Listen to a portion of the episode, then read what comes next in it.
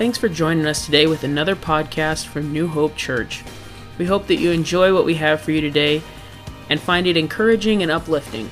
If you ever want to learn more information about New Hope Church, please visit us online at myhope.life. We'd love to get to know you.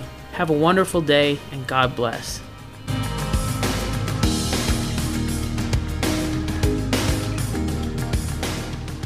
Each other, but I would like, if you could, I would have loved to have said, look on the screen, because my scriptures would be up there. But if you want to turn in your Bibles to Proverbs chapter 4. I got to turn in my Bible because I did not mark it like I was supposed to. Like I said, everything this morning has been crazy. But you know what? I have found peace in the craziest of times. Amen. I have found the presence of God in the craziest of times. And I think that many of us are looking for something. You came to our church for a reason. You were looking for hope. You wanted to check us out. You wanted to see what it was. And so in Proverbs chapter 4, verse 20 and 20 through 23, it says, "My son, attend to my words, incline thine ear unto my sayings. Let them not depart from thine eyes, keep them in the midst of thine heart, for they are life unto those that find them, and health to all their flesh. Keep thy heart with all diligence, for out of it are the issues of life." Think about the heart. There is a very big importance that the Bible plays on the heart. My title this morning is The Gates. I had a cool slide that I was going to put up that showed the battles of the mind, but if you saw the video on Facebook, you would have already saw that. But anyways, our series that I'm going to go over this four services of preview services, what they're called, where we come in, we get to make mistakes, and nobody gets to hold them against us.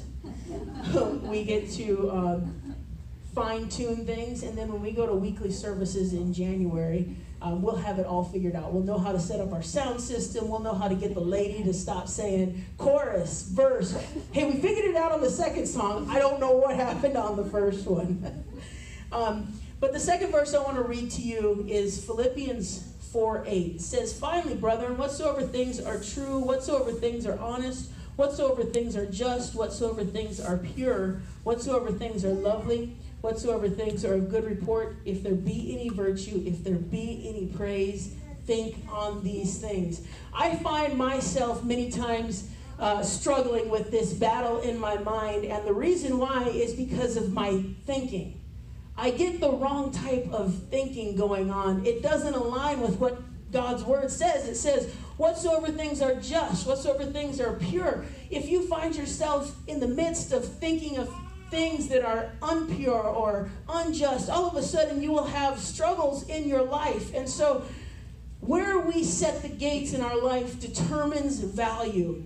Right. Where you set the gates in your life is where you have determined the greatest value. What is behind your gates? Whenever you fortify your family, you set a gate and say, nothing is going to pass this way. This is going to be my family, and I'm going to protect my family. Is there some men in here that protect their family? You'll do what it takes to protect your family. You'll surround them in prayer. You'll surround your kids in prayer. That means that your family has a high value. But there's some of us, all we do is strive for self. We strive for career. We strive for the next rung on the ladder. That's where we've drawn the line and said, that's what matters to me. What if you don't put your gates out far enough? You got some territory out there that God has given you, but you leave it unprotected.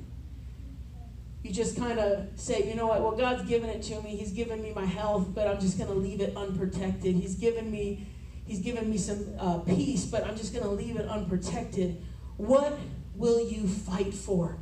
If you're willing to fight for your family, then you have to surround them in prayer. One of the most important things that we have in our lives has got to be a daily prayer walk with God. Yes. We've got to come to Him daily and say, God, I need you because I can't do this on my own. We can't take a weak stance here. If you believe in God, then you have to believe that the enemy is also real and would love to divide and to destroy your family. There's no greater investment than protecting your family. Where do you set your boundary is where you've determined the value. So what is that? Is that your family? Think about it for a moment. What have you determined your value? Is your relationship with God a high priority? Or is it one of those things that I have to say something? I am thankful for every single one of you that didn't watch the Vikings game yet. I know it's happening right now. And I am thankful for every single person that came here today to hear the Word of God versus the game. If you prioritize Vikings over God, that is your relationship, and your God becomes the Vikings. Boy, that's really hard for the first service, but seriously, you have to think about it. You have to think, what is your relationship with God? Prioritize that, because it's the thing that brings you life or death. It's the thing that will bring you peace and understanding in your time of troubles. So are you willing to fight for your life? There's a book called The Art of War, and it's by Sun Tzu, and there's a principle in there called death ground. And death ground is defined as a position of no return. It's life or death. There's no return. I can't turn around.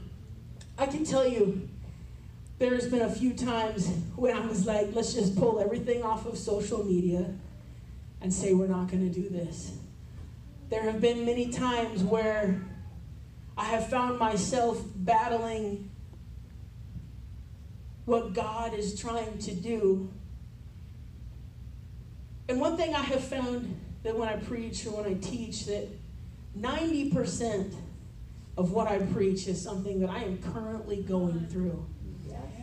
And so every time I get up to preach, I have found myself with something written down that applies to my life. Everything that I'm reading to you today, that everything that I've studied, it applies to my life and a battle that I've struggled with.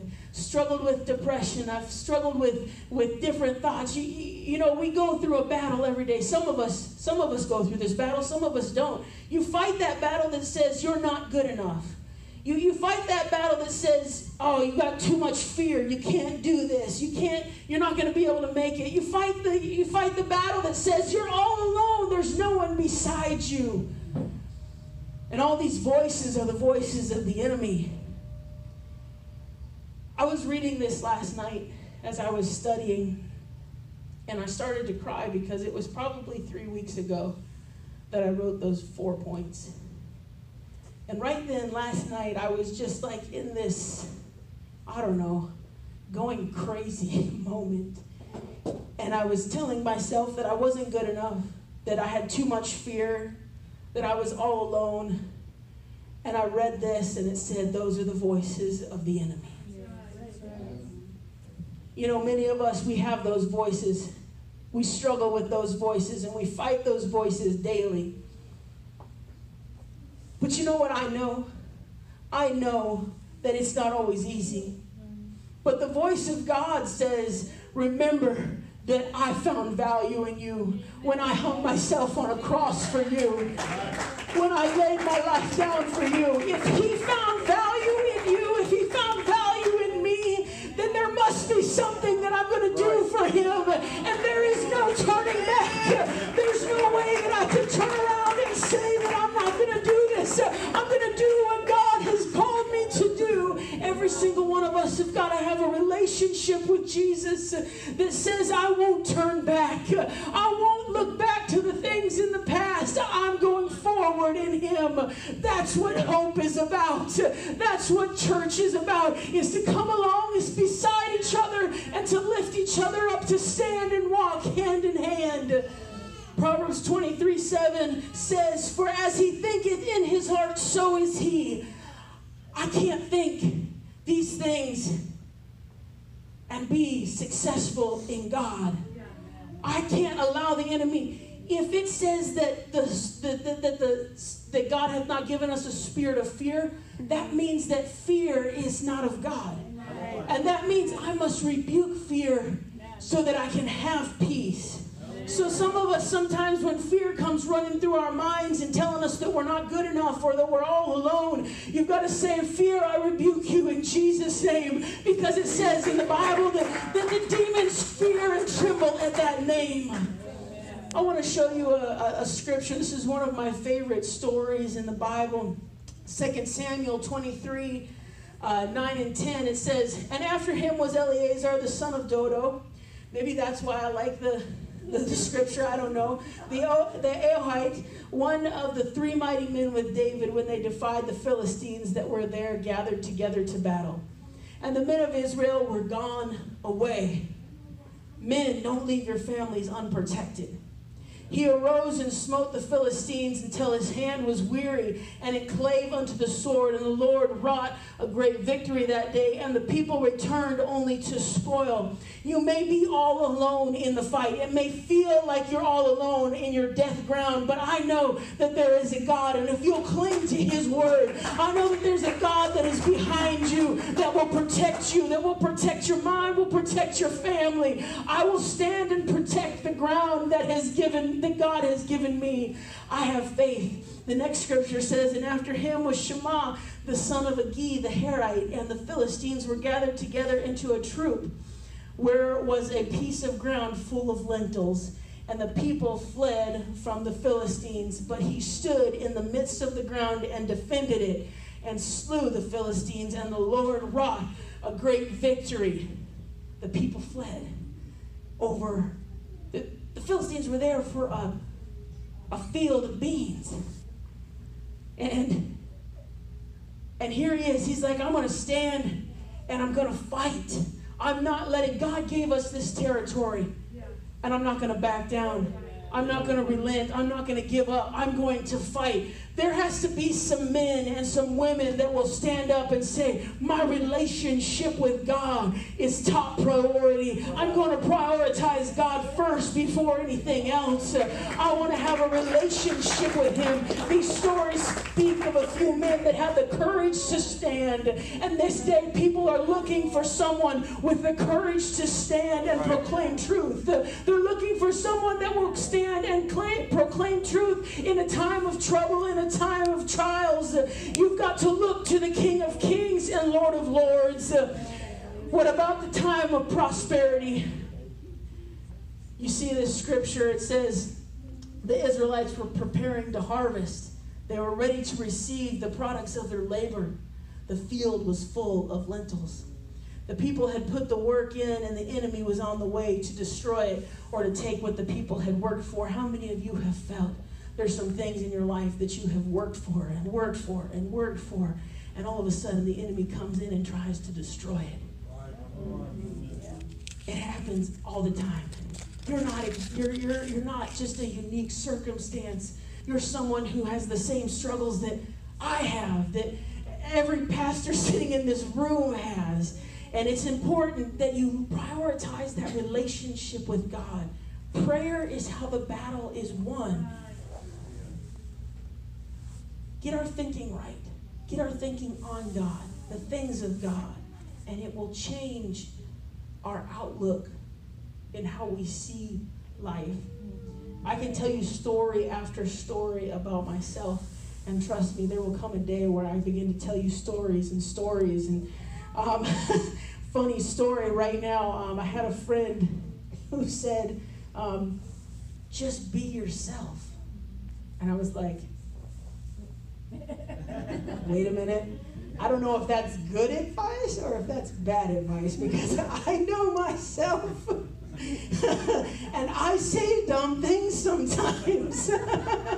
But you know what? I decided, you know what? He's right. I'm just going to be myself and tell this story about being myself. You know what? So many times we try to be fake. We try to put on a show for someone. We try to do something that, you know, we try to live our lives so that people look at us and say, oh, he's got something going on for him. He's doing good. He's doing okay. We live our lives like that. But God's looking for your heart, looking for where you're at right now, right today. So where have you placed the value? Is it on the right things? Or are there some messed up priorities in our lives today? Many times the battles of our mind can be the priorities being in the wrong areas. When we focus only on us and what we can do for ourselves, we leave Jesus out of the picture. I can tell you throughout all of this planning and everything, you think you thought of everything, and then 5 minutes before you leave the house, you're like, we could have used that, we could have used that, we could have used that. You think you have got everything figured out. You go on vacation, and all of a sudden you're like, you know what? I need this, I need this, I need that. And our priorities in life so many times get messed up. So many times our priorities need adjusting, but for whatever reason, we don't make those adjustments. I'm a firm believer in prayer. I believe that no matter what you're going through, prayer helps. Amen. Prayer is, because God is the answer to every problem, every trial. And I got some scriptures as I close. 2 Timothy 1:7, it says, for God hath not given us the spirit of fear, but of power and of love and of a sound mind. That's what God has given us. Power, love, and a sound mind. Don't you want that? Wouldn't you rather have that than to have the spirit of fear hanging over you, over your life? I would much rather have power, love, and a sound mind. Romans 12:2 says, and be not conformed to this world, but be ye transformed by the renewing of your mind, that you can prove what is that good and acceptable and perfect will of God. The only way that I can do that, the only way that I can see what God's will is if I have a transformation of my mind. How do I do that? What do I have to do? I've got to pray and get a hold of God. I've got to have a daily relationship with Him. I've got to look at my life and the priorities that I have in my life, and if the relationship with Him is way down at list number 10 and not number 1, I gotta move some things around. Amen. 2 Corinthians 10:5 says, casting down imaginations and every high thing that exalteth itself against the knowledge of God, and bringing into captivity every thought to the obedience of Christ. I've got to bring my thoughts in line with Him and what He wants. God, I pray that you would help me to bring my mind and my thoughts into what you would have them to be. If there's some struggles in your life, if there's something going on in your life, as we all stand across this place, I want to take a few minutes of just a time of prayer. Sometimes we come to the altar and come up here. If you would like to be prayed for, me and my wife would love to spend some time with you and pray for you. I just want to encourage you that in this moment, in this time, let God just sweep over you and touch your life. Hallelujah, Jesus.